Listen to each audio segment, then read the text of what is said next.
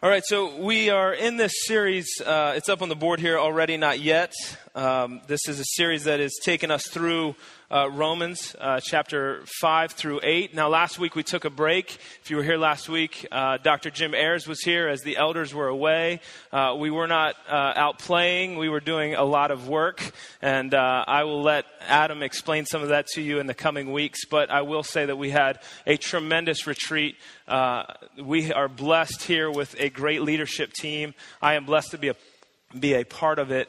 And uh, so I would just say thank you to you as a congregation for letting us get away for a weekend uh, to do some work that we desperately needed to do. So we're jumping back into this series uh, in Romans chapter 5. And it's basically, if you haven't been here, it's a look at how, if as Christians, as those of us that are believers in Jesus Christ, we have been adopted as sons and daughters into the family of God. We've been called co heirs with Christ of the kingdom. And yet we still are on this earth, we still struggle with sin. There are things that we still fight day in and day out to get over or get through. And so there's this tension that exists there because we are adopted as sons and yet we're still waiting for something. This morning we're going to focus on the topic of hope. And I think that I am the perfect person to talk about hope this morning, and here's why. Um, I have been an Eagles fan my entire life. Since the time, as far as I can remember, I will turn 32 in about a week and a half. And for 32 years, every single season is based on nothing more than hope. So, we will go through it again this September. So, anyway, if you could with me, turn, open your Bibles to Romans chapter 8. Uh, if you're new to the Bible, if you're not familiar with it, you look at the New Testament, you'll find Matthew, Mark, Luke, John, the book of Acts, and then the book of Romans is, follows that. We're going to be looking at the passages of uh, Romans chapter 8, verses 24 through 27.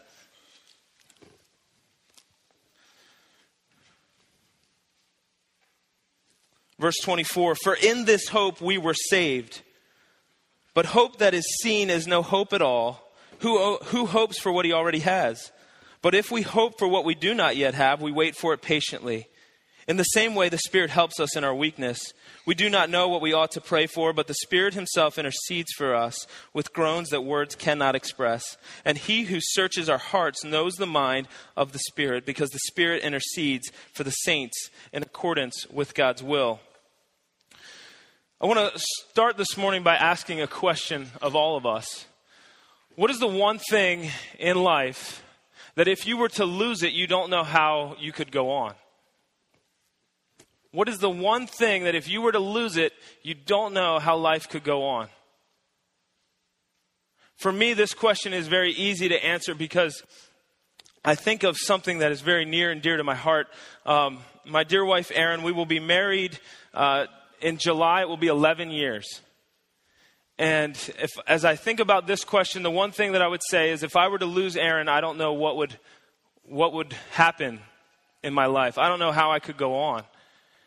And I say that because I can say that with confidence because throughout our almost 11 years of marriage now, uh, there have been several times where Erin will go out with friends or her family, her sister, something like that.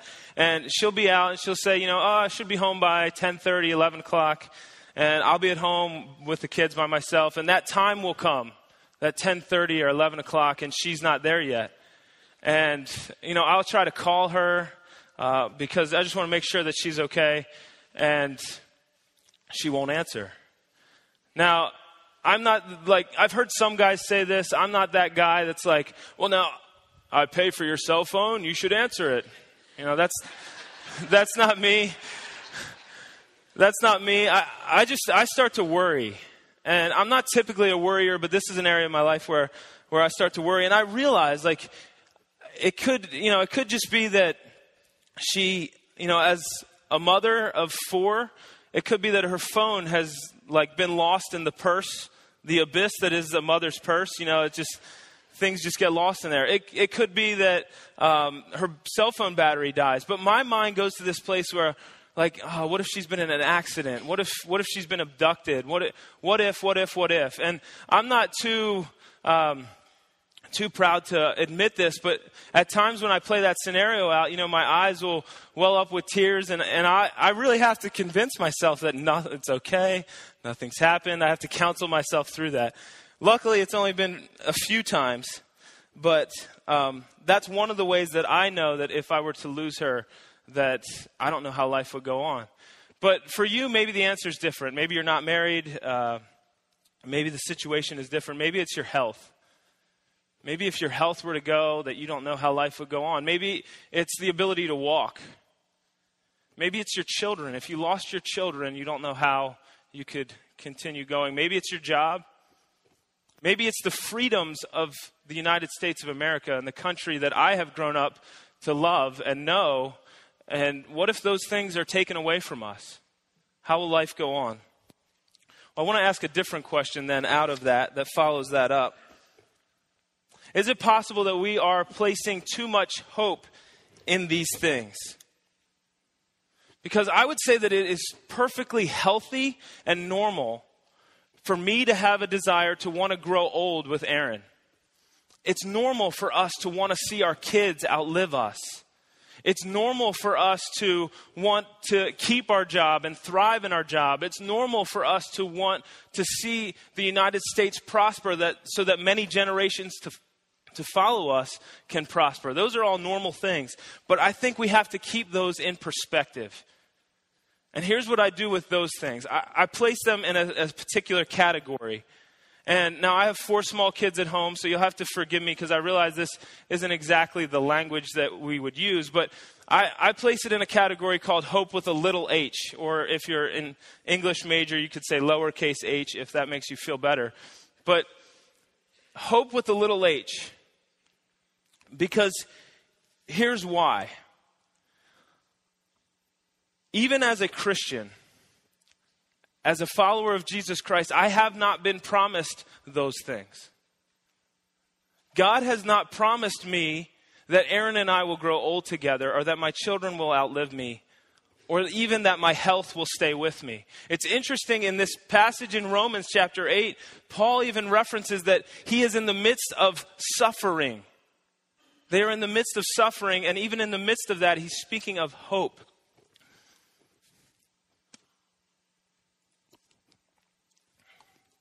So I want to look at this passage a, a, little closer. So look at verse 24. It says, For in this hope we were saved. Okay, now right here it's important because he's talking about a hope that he's already referenced. So we have to look back and to understand the context of what he's saying. And verse 23 gives us this context. Verse 23 says, Not only so, but we ourselves who have the first fruits of the Spirit groan inwardly as we eagerly await for our adoption as sons, the redemption of our bodies.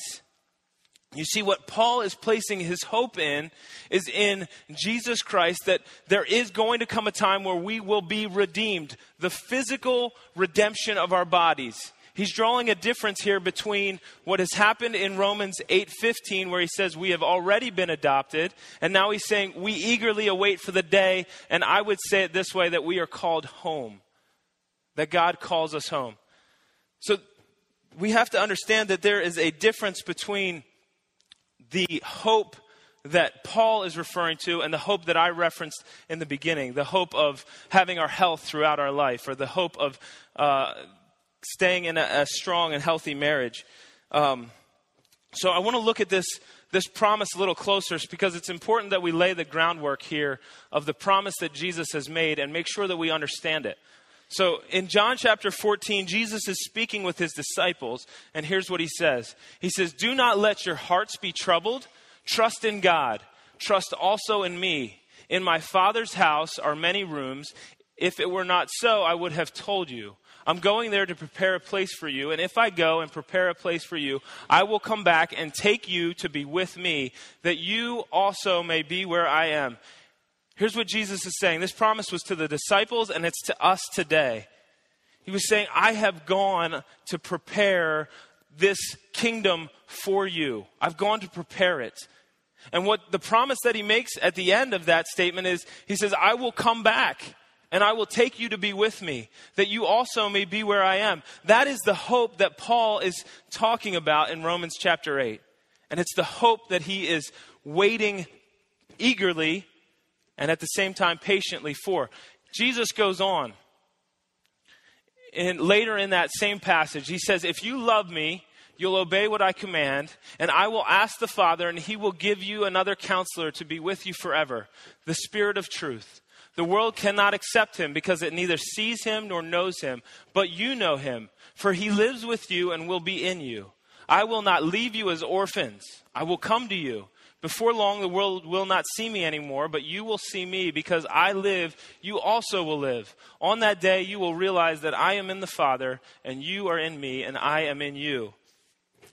Here's the promise that Jesus makes He says, I will not leave you on this earth as orphans but I will come back for you. And so that you know I will come back, I'm going to send you a counselor. The counselor is the Holy Spirit.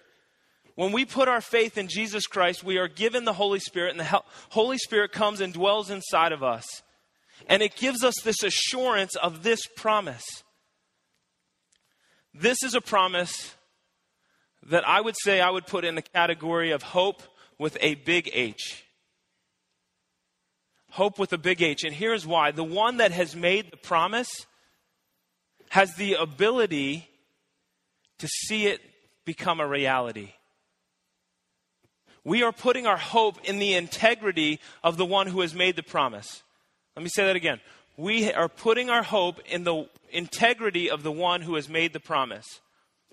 Jesus Christ, as Scripture lays out, as the Bible tells us, has all things in his hands. He holds all things in his hands. He is powerful and nothing is impossible for him. So when Jesus makes a promise like, I am coming back for you and I will not leave you as orphans, we can take that to the bank because it will come true. You see, there's a lot of people in our world today that make a lot of promises. Promises that give us hope for something, but they don't have the ability to make those promises a reality, even as hard as they try. I'm going to give you an example of this. And before I do this, I'm going to, I need to let you know I am not making any kind of political statement up here. I, I'm the wrong person to talk to. If you want to talk about politics, you don't want to see me. You'd want to talk to my father or maybe Gerald down here. But I am not somebody that stays up on politics. But uh, neither am I trying to bash anybody. But all of us know that in 2008, uh, our our dear President Barack Obama made a lot of promises. It's actually interesting. Uh, Pastor Adam was out this week and uh, he found something that he thought would be appropriate for my message. Now, I know not all of you can see this. This is a greeting card, okay? It's by, uh, it's not a Hallmark card, but it's, it says on the, here, hope. Okay? In 2008, Barack Obama made a lot of promises about hope, and I just want to play a couple of them for you. Hopefully, you can hear them. To O to the P to the E. I said a hope. Like a hurricane. You are the hope you've been hoping for. Okay, so you get the point. Now, I, I believe Gerald has a birthday that is coming up. So. I missed it. I'm sorry. But you may have that card, brother. Do whatever you like with that. If you don't know, Gerald is one of our elders here. Um, so anyway, we all know this this tagline that that Barack used was he had this message of hope and hope and change and all these things. Now, I'm not here to question his intentions. I think that he probably did want to bring change to the United States. And the, the hard part about this is he does not have the ability within himself to bring about the changes that he thinks or he promised us he could bring. Here's why. He has a House of Representatives to deal with. He has a Senate to deal with. He has foreign world leaders to deal with. He has natural disasters to deal with. All of these things are outside the realm of his control. So for him to make promises like that, he would have better, been better off to make statements that would have suggested this is what he would like to do. But he made statements that were very bold and said this is what is going to happen, the change that is going to happen. and he hasn't been able to bring them to fruition to this point. I'll bring you another example. I am I told you earlier I'm an Eagles fan, and this happens in sports all the time. You hear people make promises. Last year, uh, there was a guy that the Eagles went out and got. His name was Vince Young. And they got him to be a backup quarterback. Let me note that a backup quarterback, which most backup quarterbacks in the NFL carry a clipboard and stand on the sidelines for the whole season. They don't affect the game at all. And when he was when he came on the team early in the season, he said, "We're a dream team." This is he he made these promises like they were going to go somewhere, that they were going to win something. And poor guys like me, we put our hope in guys like that, and it doesn't happen.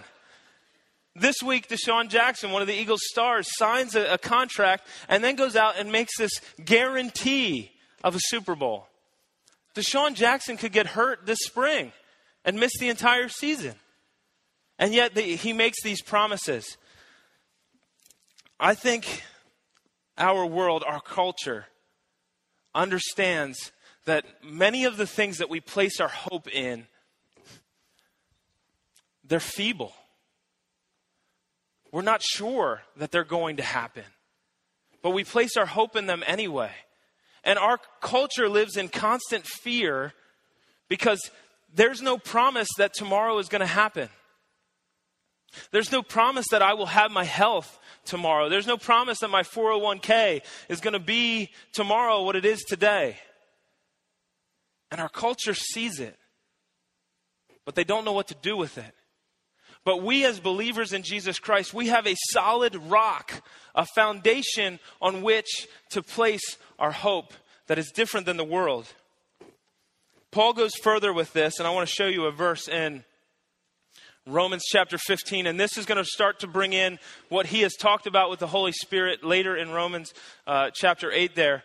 He says this May the God of hope fill you with all joy and peace as you trust in him so that you may overflow with hope by the power of the Holy Spirit. God has given us hope through Jesus by the power of the Holy Spirit. This morning, if you are in Jesus Christ, you have the Holy Spirit in you and you have a hope that cannot be shaken because of that. You see, God didn't just, Jesus didn't just make this promise and then leave us here. What did he say? John chapter 14, he said, I will send the counselor, the Holy Spirit, to be in you, to remind you of this thing that is to come, this redemption of your bodies for when I am coming. So he didn't just leave us here without anything to base our hope on. This is what Paul says later in a, a, different book, in the book of Ephesians. He says, And you also, speaking to Christians, you also were included in Christ when you heard the word of truth, the gospel of your salvation.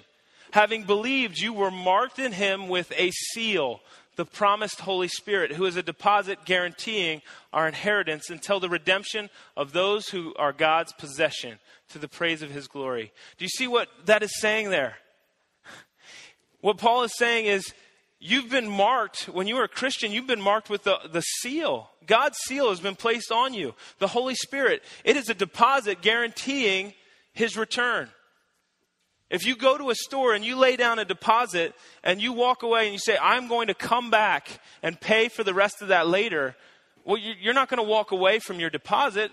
At least Usually we don't, unless some extreme circumstance happens.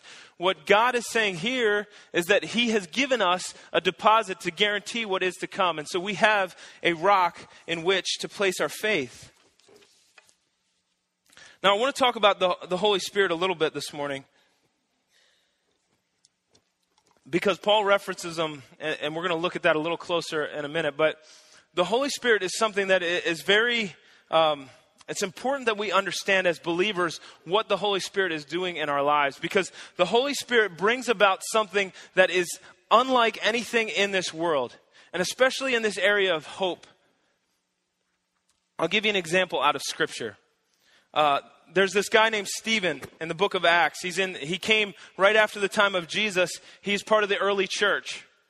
And Stephen was bold about his faith in Jesus Christ. And at that time in Jerusalem, the Jewish leaders did not like followers of Jesus. Okay? They had just crucified Jesus. They're trying to get rid of all of the followers of Jesus. So, Stephen, as this bold representative of Christ, becomes a target. And so the Jewish leaders of that day, they get upset with Stephen, and so they say, We're going to make some false accusations against Stephen so that he, ultimately, we have a trial to, and we have charges to bring against him because they didn't have any charges, so they had to make them up. And so Stephen goes before the, the Jewish leading council at that day, the rulers at that, of that time, and he has to make an account. And he speaks boldly about his faith, and he actually tells his accusers, listen, you, you killed all of the prophets of God, you killed Jesus, and you continue to do it. So he basically throws it back in their face, and when you do that to people that are going to to, that are already angry with you and have the ability to kill you, it's usually not a good sign. But he does it anyway. So we'll pick up the story here. This is uh, talking about Stephen. When they heard this, they were furious and gnashed their teeth at him. But Stephen, full of the Holy Spirit, catch that, full of the Holy Spirit, looked up to heaven and saw the glory of God and Jesus standing at the right hand of God. Look, he said, I see heaven open and the Son of Man standing at the right hand of God. At this, they covered their ears and yelled at the top of their voices. They all rushed at him and dragged him out of the city and began to stone him. Meanwhile, the witnesses laid their clothes at the feet of a young man named Saul. While they were stoning him, Stephen prayed, Lord Jesus, receive my spirit. Then he fell on his knees and cried out, Lord, do not hold this against them. When he said this, he fell asleep. Picture this. I mean, Stephen is in the midst of his greatest need in his life. I can't picture a time that you would you would be in greater need than when you are standing before a circle of men holding rocks that want to kill you. And so there Stephen is, and he has this calm that comes through the power of the Holy Spirit. There's a peace that comes over Stephen, so much so that he does not get angry at his persecutors.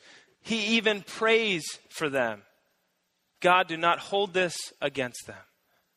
When I put myself in Stephen's shoes, I have a hard time understanding how you can pray for somebody that is persecuting you in that way, and yet the Holy Spirit comes upon Stephen, and that's exactly what he does. He prays for him, prays for them. Now, I realize in this room, in this room, not one of us has called has been called to be a martyr for our faith at this point. We haven't, we haven't followed Jesus to the point of shedding our own blood. But I want you to take your own context, where you are in life currently.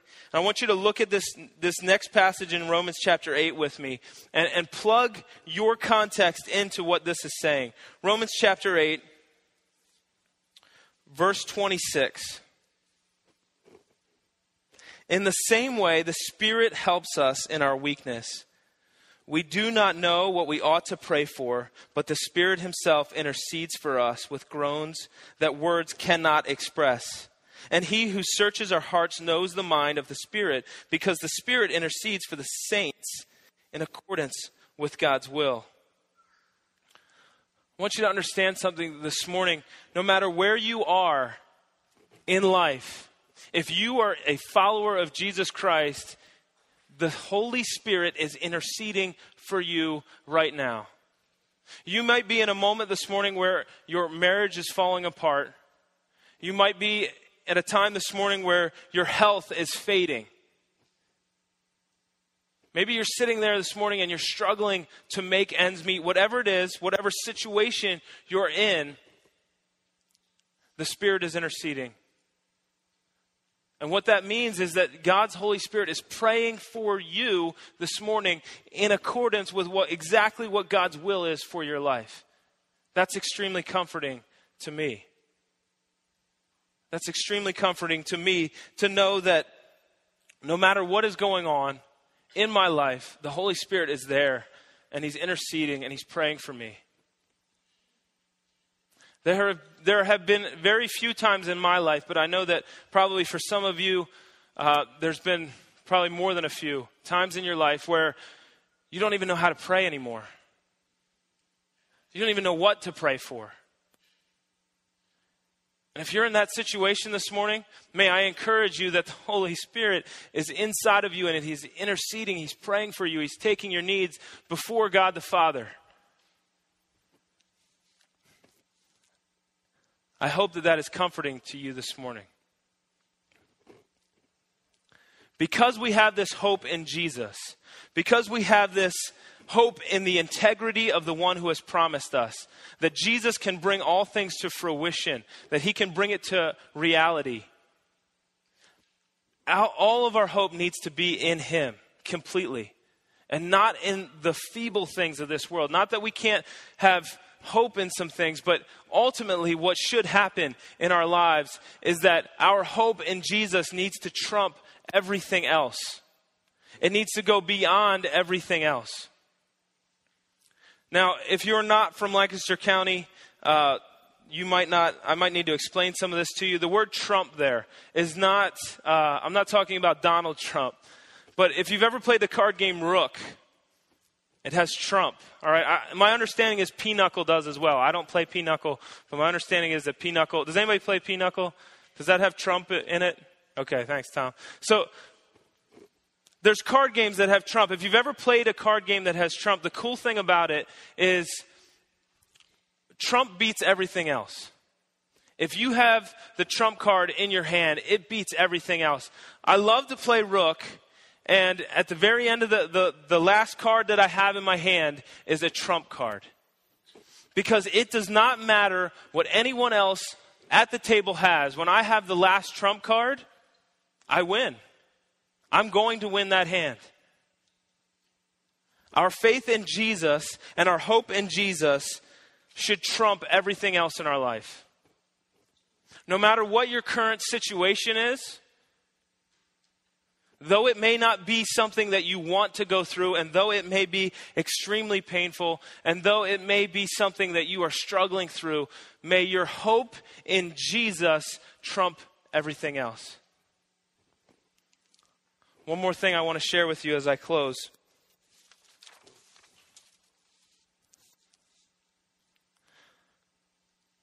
Jesus gives us this promise in Revelation 21.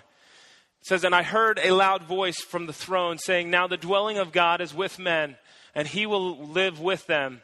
They will be his people, and God himself will be with them and be their God. He will wipe every tear from their eye. There will be no more pain, no more death or mourning or crying or pain, for the old order of things has passed away. He who was seated on the throne said, I am making everything new. Then he said, Write this down, for these words are trustworthy and true. Bethany, may we hear this this morning and may we catch it and understand it, and may we put our hope in what the promise is that Jesus has made us. He's made us this promise that we will be with Him, that He will be our God, that when we one day are in glory with Him, the redemption of our bodies, when Jesus comes back to call us home, we will be with God and He will wipe every tear from our eye. And we will be in a place where there is no more pain, no more mourning, no more hurt, no more death. This is what we put our hope in. As believers in Jesus Christ, we should look differently to the world. Because the world continues to put hope in feeble things, things that they cannot guarantee will be there tomorrow. But we put our hope in something that is greater, the hope with a big H, the hope that is in Jesus Christ. This morning, I would ask you if you are not a believer in Jesus, if you're not a follower of Jesus Christ, I'd ask you to just think what, what is my hope in? What am I placing my hope and faith in? And if you're a believer in Jesus, ask the same question Am I placing all of my hope solely on the promise that Jesus has made that I am going to one day be redeemed as his son or daughter? and I will one day inherit the kingdom that looks like this. That's a great hope. That's a great hope. Let me pray. Father, I pray, God, that you would forgive me for the times that I put my hope in things that are of this world. God, things that you have not made promises to me about. and yet I still struggle because I put my hope in them. God, I pray that you would help me to put my faith solely in you. Father, help us as a people to do that. Help us to understand what that means. God, I pray that you would help us to understand and recognize the Holy Spirit and the work that the Holy Spirit is doing in our lives as believers. God, may you fill this place with your Holy Spirit. And may we be caught on fire, God, to share this hope with a world that is dying, with a world that has no hope. May we share the good news of this hope. In Jesus' name, amen.